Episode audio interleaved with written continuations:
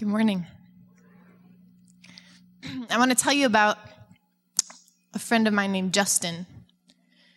He came to a co ed Bible study that I lead at Edinboro University about five years ago. When he came in, he was dressed in a long black trench coat and he smelled like cigarettes. And he came with a friend, uh, a girl from his animation class. His heart was hard, his eyes were dim. And the topic that night was about David and, and how he fought the battles that the Lord asked him to, and, and he wiped out nations and peoples, and, and all kinds of people died and, and were totally annihilated. And Justin, he didn't take much break from staring at his cell phone, but when he did, he looked up at me and said, Why would a God who loves people so much kill them? And I didn't have an answer. The word covenant and Old Testament and justice from evil just didn't quite seem to fit right in that moment. At the end of the study, as I typically do, I asked for prayer requests, and students uh, shared their grandmothers were sick. Um, they needed financial provision. They, they wanted help retaining information for the test the next day. And so I wrote them on the board carefully. And Justin's request was to pray for all the kittens in the world, that they would have safe homes.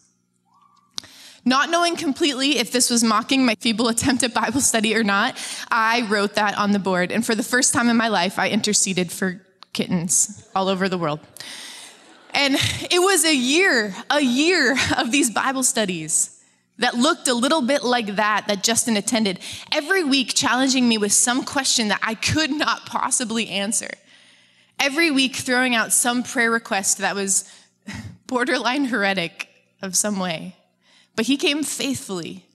I saw no progress, but he came faithfully. That next fall, Justin didn't return to Bible study. And, and if I'm being honest with you this morning, I, I was somewhat relieved. The circumstances were challenging. I, I left there every week feeling so defeated. But a few months went into the semester. I got a call on my cell phone, and it was Justin. And he said, uh, Nicole, I need help. Um, I said, okay. I'm thinking, what kind of theological question do you, you know, that I can't answer? You're going to ask me. And he said, uh, I have a drinking problem. I, I, can't, I can't stop. I'm failing out of school. I lost my job because I haven't been showing up. I think I might even be in legal trouble. I don't know what I need, but I need help. And so, um, through a process of different things, Joel and I got him plugged into um, the campus has counseling and different things that he needed, alcohol rehab and things like that. And he started coming around to Bible study again. And one week he said to me after study, um, "Do you ever wonder why I called you? Like why why I picked you to call?" And I said, "Yeah, I do, but I mean, I'm glad you did, but I have no idea why you picked me." And he said that the morning before he had woke up passed out cold for like the 30th night in a row, he said and he was naked in his bathtub. He had no idea how he got there. He couldn't remember anything about the night before, but in his hands, he held a black Bible that he had never, ever seen. And it was opened up to a psalm that David wrote. And he said, In that moment, I knew that God you talk about was pursuing me. You know, God sent me to that campus on a mission of mercy for Justin's life. And not just Justin's, but thousands of other students. And God is sending each of us on a mission of mercy for people like him all over this community, this country, and this world. The scripture actually says that there are people's names written on our hearts, specific people that God has designed for us to go tell, for us to lead lovingly into the kingdom of God. It's the people who work at GE with you. It's the people that shop in your store, that, that live in your neighborhood, that, the parents of the classmates of the bratty kids on your soccer team. They're, they are the villages of people in Africa who don't have access to clean water, the, the orphanages full of children waiting for a human touch. There are women being sold into sex trade. For those baptismal people that were up here a few minutes ago, it was someone in their life, their fiance. They're waiting. And they're waiting for us to fulfill our mission of mercy. You know, I was thinking, God didn't have to design it this way. You know, He could have created like a plan to spread His message that involved like the sky breaking open and fiery billows of smoke riding in the clouds. It's your day. I don't know, something like that. Or like He could have made us robots that have to follow a certain uh, plan or we self destruct like some crazy sci fi movie. I don't know, I don't know, but he chose, it was his idea to use each other, to use the community of believers to spread the message of, of God's grace and goodness to all of humanity across all generations. It was his idea to make this beautiful promise of life be available through the communication of one changed life to the next. God doesn't need us to communicate his message. He's God, he can do whatever he wants. He's all knowing, he's all powerful. Yet God chooses us. He understands the human heart and he chooses to make this his system. So if you are a follower of Christ, you are on a mission. You're on a mission of mercy, and it starts now. So, why is this mission so important to God? Why, why does He make it such a priority? Why did he choose to spread it this way? What, what could be his motive? In Luke 19:10, it says this: For the Son of Man came to seek and to save the lost. It's like Jesus' whole life sentence, whole life purpose summed up into one sentence. He came to seek and save the lost. That's what he did. The largest concern of the heart of God is those who don't know him. A lot of things concern God little tiny details of our life concern God. I think even kittens could concern God, but the biggest, the largest thing on the heart of God is people that don't know him. He, it is so clear. In Matthew 9, this is written about Jesus. When he saw the crowds, he had compassion on them because they were harassed and helpless, like sheep without a shepherd. Lostness didn't move Jesus to frustration, didn't move him to anger. It moved him to tears. When we criticize and judge people for making bad choices or not understanding the ways of God, we're not being like Jesus. Jesus wept over his children in scripture. He, he, he was more than once, he was grieved. In Romans 9, Paul says the same thing. Paul is in anguish over the lost people. It's, it's as if Paul got so cl- close to Christ that um, he was infected by Jesus' passion for those who didn't know him. And I believe when we get so close to God, our hearts will start wanting the same thing. And when that happens, we will be transformed in every way. All our human relationships will be turned around. Our love for our family, our love for strangers, our love for foreigners.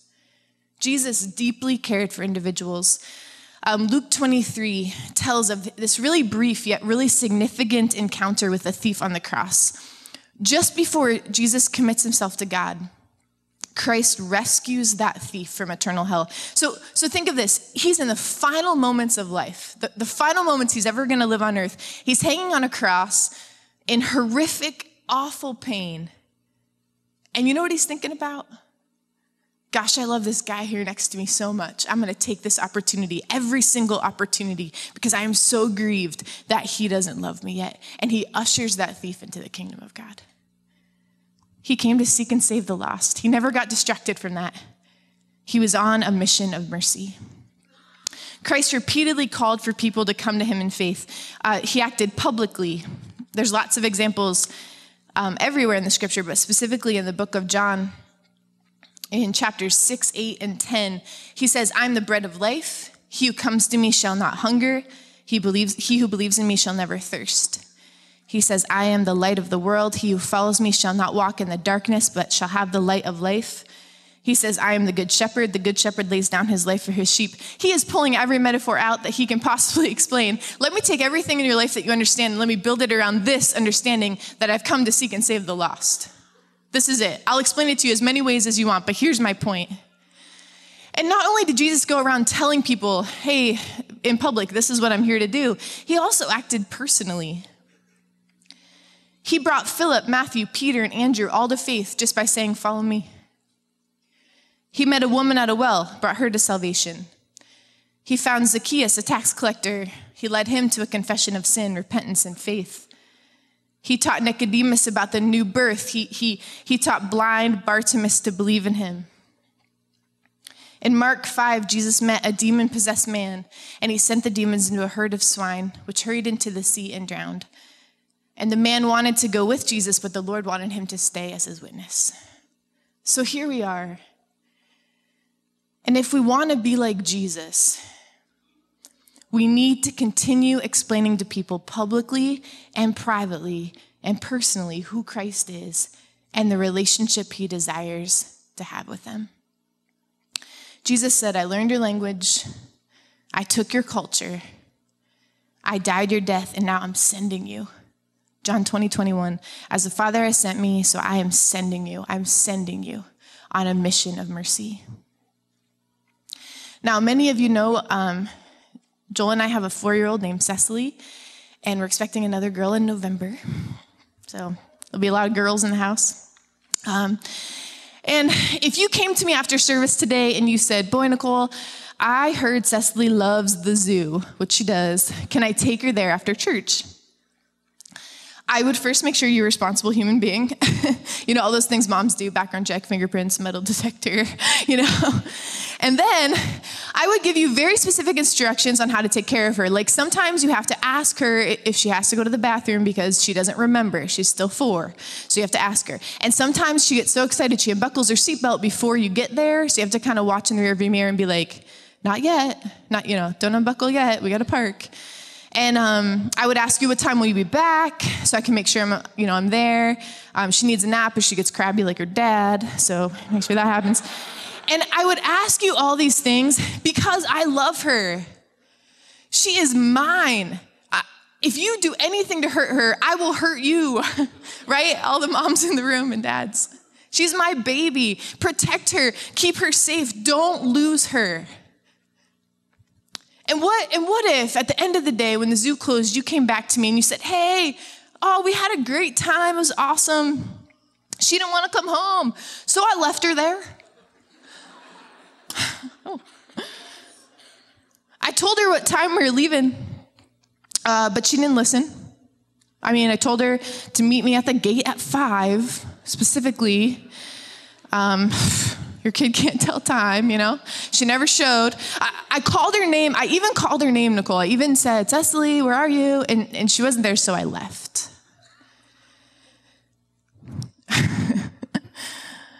you know, God gives us this great and awesome privilege in the same way.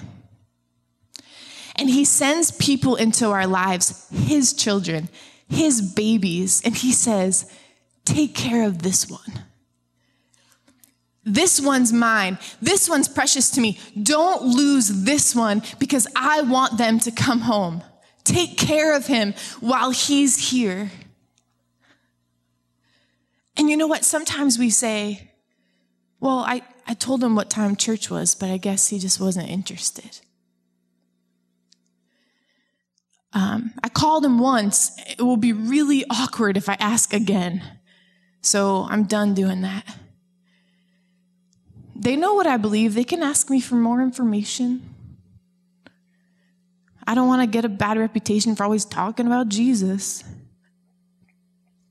And God says to us, This is the biggest thing on my heart.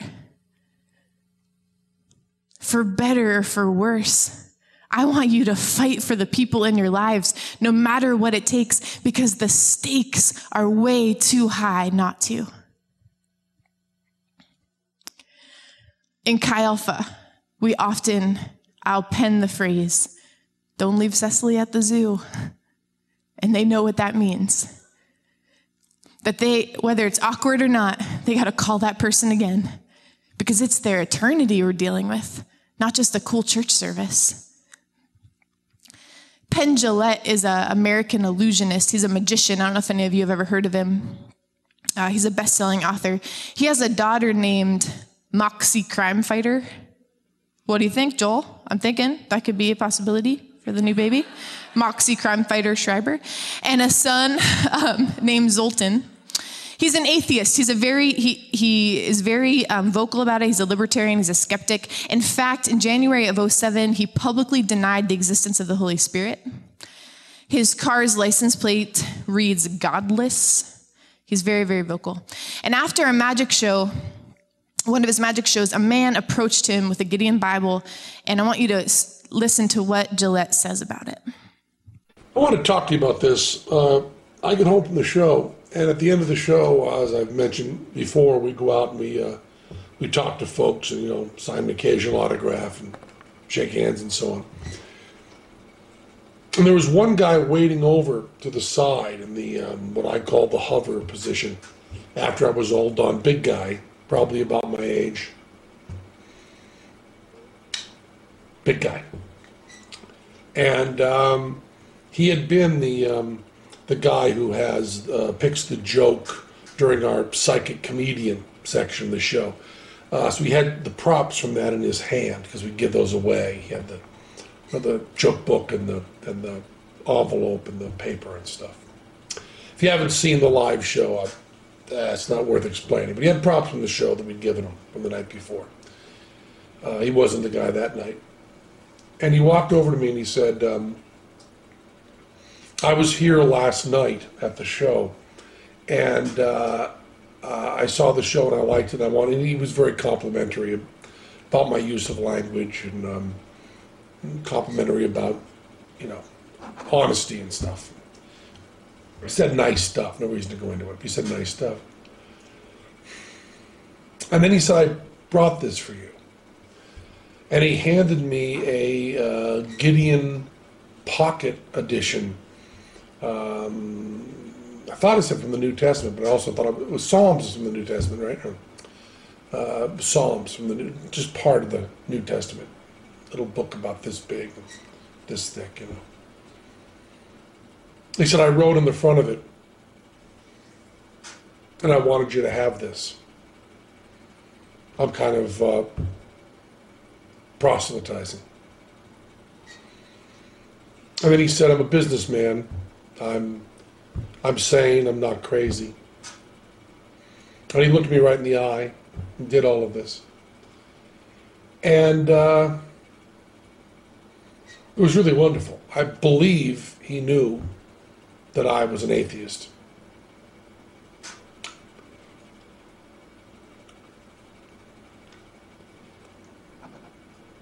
But he was not uh, defensive. And he looked me right in the eyes. And he was truly complimentary. It wasn't in any way, it didn't seem like empty flattery. He was really kind and nice and sane and looked me in the eyes and talked to me and then gave me this Bible. And I've always said, you know, that I, I don't respect people who don't proselytize. I don't respect that at all. If you believe that there's a heaven and hell and people could be going to hell or not getting eternal life or whatever, and you think that, uh, well, it's not really worth telling them this because it would make it socially awkward. And atheists who think that people shouldn't proselytize, just leave me alone, keep your religion to yourself. Uh, how much do you have to hate somebody to not proselytize? How much do you have to hate somebody to believe that everlasting life is possible and not tell them that? I mean, if I believed beyond a shadow of a doubt that a truck was coming at you and you didn't believe it, that truck was bearing down on you, there's a certain point where I tackle you. And this is more important than that. And I've always thought that, and I've written about that, and I've thought of it conceptually. This guy was a really good guy. He was polite and honest and sane, and he cared enough about me to proselytize and give me a, a, Bible, which had written in it a little note to me, uh, not very personal, but just, you know, like your show and so on. And then like five phone numbers for him and an email address if I wanted to get in touch. Now, I know there's no God, and one polite person living his life right doesn't change that. Uh, but I'll tell you, he was a very, very, very good man. And, uh, that's really important. And with that kind of goodness, uh, it's okay to have that deep of a disagreement. I still think that religion does a lot of bad stuff, but man, that was a good man who gave you that book. That's all I wanted to say. How much do you have to hate someone to believe there's eternal life and not tell them? Even this atheist understood that we are on a mission of mercy. Sharing our faith isn't always easy. Um, it involves risk. Some of you are probably saying, "Okay, it's it's not that simple. I'm not in full time ministry. I, my situation is complicated. I'm, I'm, a teacher who can't pray at school, or um, my family has really deep Muslim roots, or I've hurt people in my life so badly. Why would they ever listen to me?" You know, Jesus demonstrated the way we must live and proclaim his message, and it's not through power and riches and eloquent language and perfect metaphors, but it's in weakness and in loss.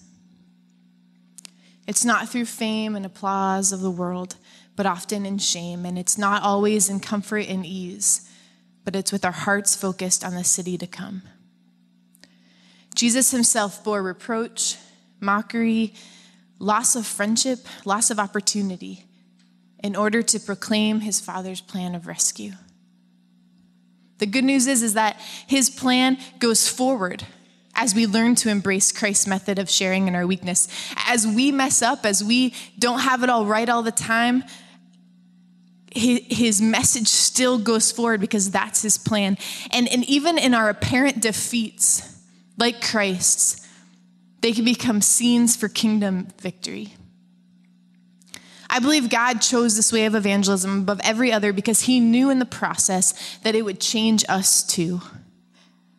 And I believe that Jesus' intention is to see us change. He, he loves and cares for us so deeply, each of us, that in his magnificent, wise plan, he knew that he would bring life change to our hard, our hard hearts as we shared our stories with each other. There's something about it. There's something about re um, remembering the power of Jesus and what he did in each of our lives that as we share that with each other, that changes who we are too.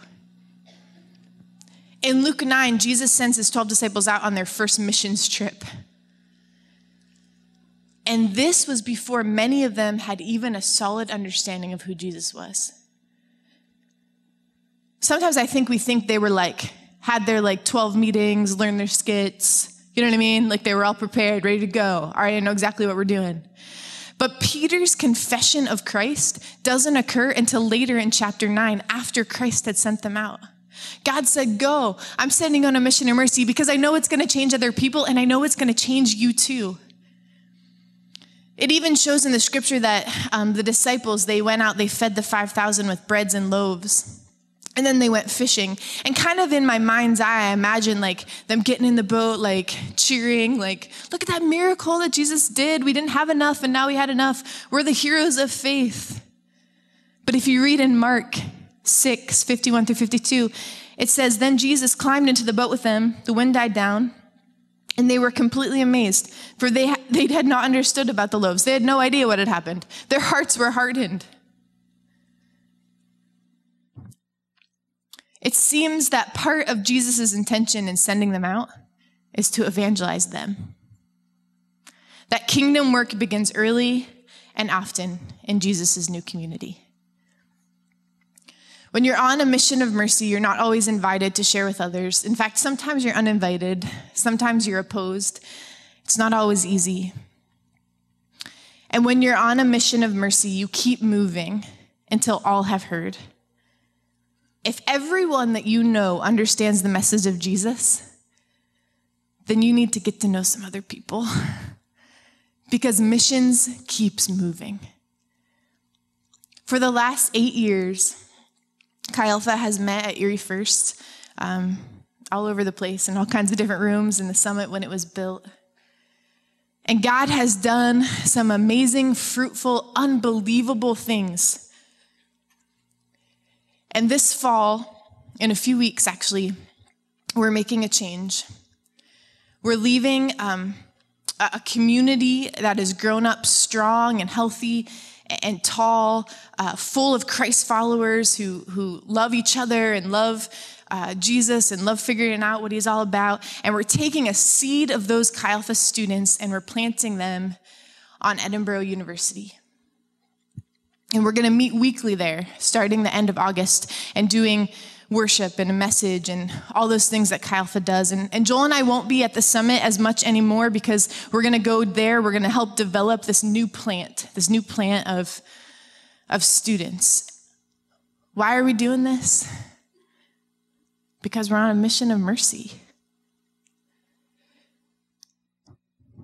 And because not all those students have heard yet. And missions keeps moving until everyone hears. In 1855, uh, in Boston, Massachusetts, there was a Sunday school teacher by the name of Mr. Kimball. Mr. Kimball had set his heart on the winning of an 18 year old boy for Christ. So after praying, he decided to visit him at the boot store where he worked as a salesman. And, and when Kimball went into the boot store, he found him wrapping up shoes in the back. And he made what he felt was a very weak plea for Christ. Uh, in his own uh, admission, he said his words weren't very clear, his conviction wasn't very compelling. He just kind of simply muffled through it and told him of Christ's love for him and, and the love that Christ wanted in return. And in 1855, in the back of that store in Boston, D.L. Moody gave himself and his life to the cause of Christ. Now, if you've never heard of D.L. Moody before, he became one of the greatest evangelists in the history of the church. He started one of the greatest missions movements ever. One act in one moment by an average Sunday school teacher Mr. Kimball in a boot store in Boston, Massachusetts, changed the eternal fate for possibly thousands or millions of people today. I wouldn't be surprised if some of us in this room could trace our spiritual heritage back to that boot store. That someone who told someone else, who told someone else, who told someone else, and that's why we're sitting in the seat here today. Kimball didn't know Moody would become an evangelist, but he faithfully shared God's redemptive message with the people in his life. And honestly, it's amazing what D.L. Moody ha- has done, how he has shared the message of hope with thousands of people. That is amazing. But the mission of mercy that we're on is only measured one way. God says, go after that one lost coin, that one lost sheep, that one lost son. It's about the one. It's about each person, each heart, each life, not the masses. This is God's idea. You know, you're here because someone told you about God's love and someone told you because someone told them. And our role in God's kingdom isn't insignificant, it's imperative. There's a movie, it's a little bit old, but it's called um, Saving Private Ryan. And Tom Hanks plays an army captain who's put in charge on a special mission to save Private Ryan. That's where they got the title. And Ryan's brothers, they've all been killed in different battles during this short period of time, and only he survives among his siblings. So the military decides that Private Ryan must be located and returned safely home to his family. But the search isn't easy. It's not convenient. Many of the men in the group that are looking for Ryan are shot and killed along the way. The cost is incredibly high. And at one point in the movie, um, the, the character played by Tom Hanks looks at his men in frustration and he says, this Ryan had better be worth it. He, he'd better be a genius or something. He'd better live a long life and do something like in, in, uh, invent a longer lasting light bulb or something like that. Miller and his group sacrificed much for Private Ryan. In fact, some of them died so that Ryan could live. And their deaths for Private Ryan were not based on anything good in Private Ryan. It was a mission of mercy. And finally, they find Private Ryan, but before returning to safety, the captain is shot. And this is just a quick visual of what's happening in the movie.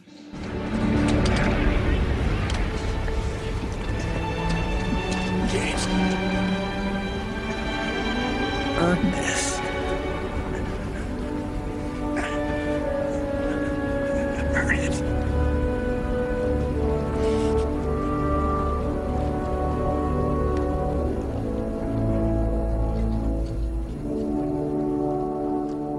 mortally wounded, he looks up at Private Ryan.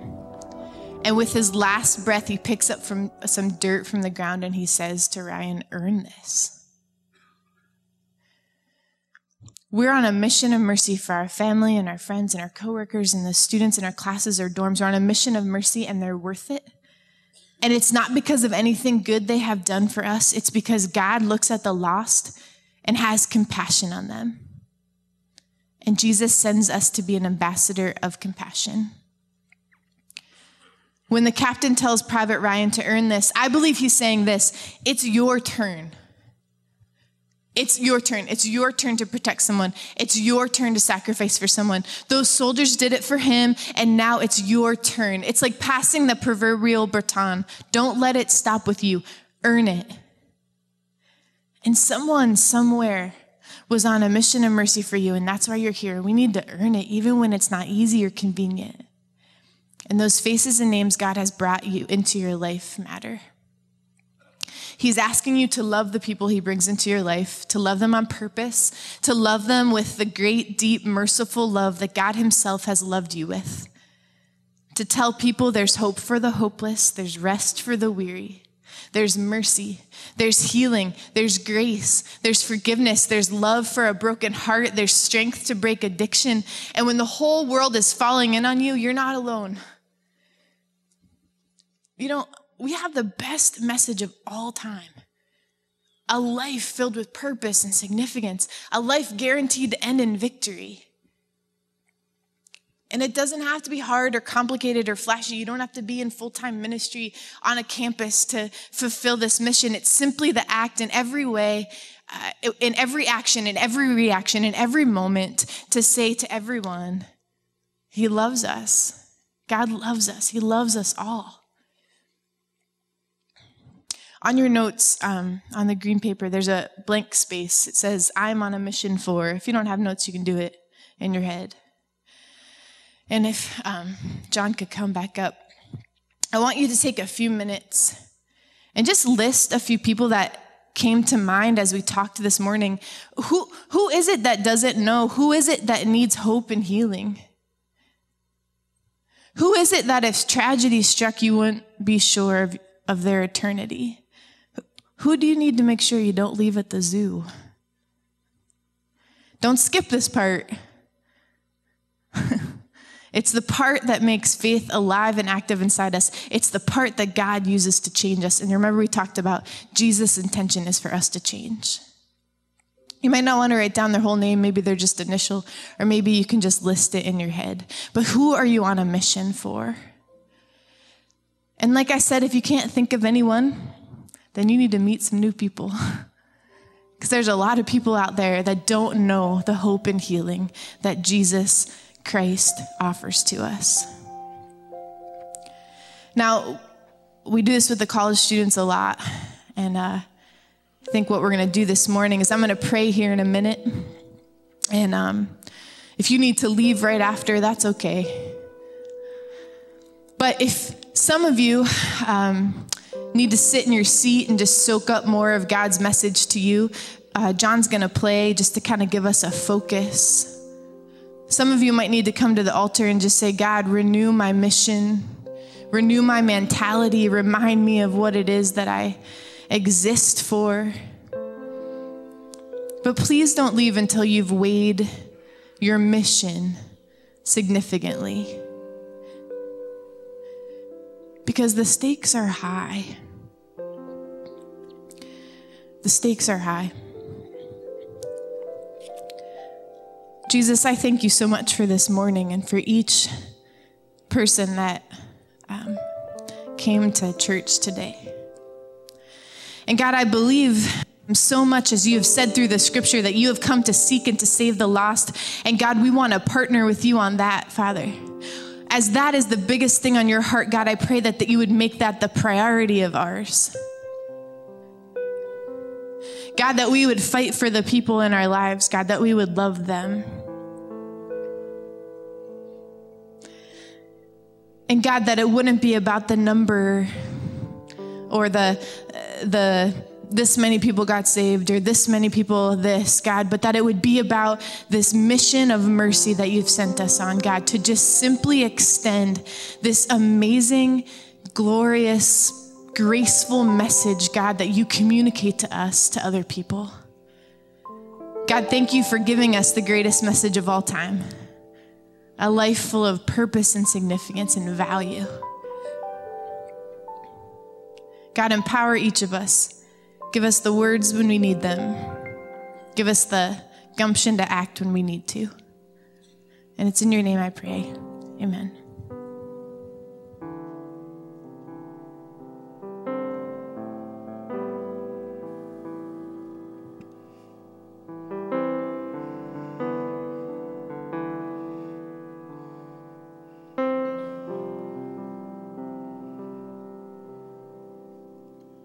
Is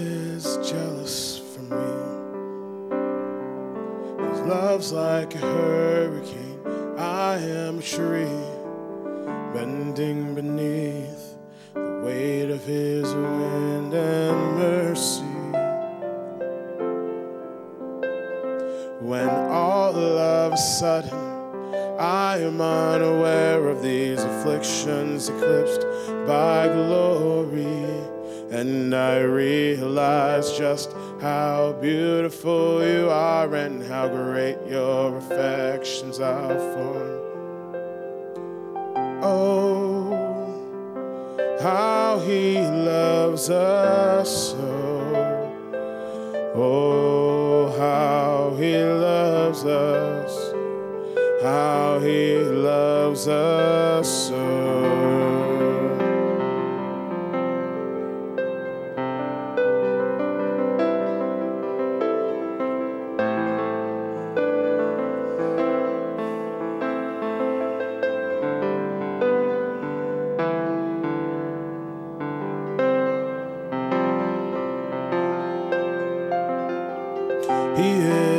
Jealous for me. Love's like a hurricane. I am a tree bending beneath the weight of his wind and mercy. When all of a sudden I am unaware of these afflictions eclipsed by glory, and I realize just how beautiful you are and how great your affections are for me. Oh, how he loves us so. Oh,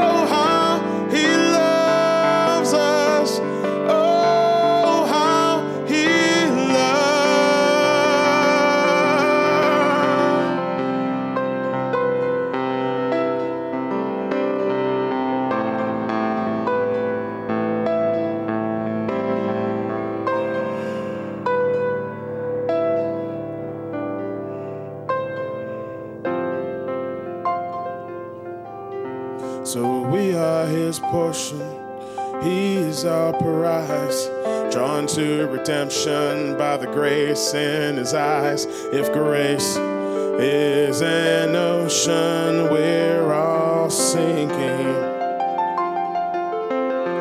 So heaven meets earth like a beautiful kiss, and my heart turns violently inside of my chest. And I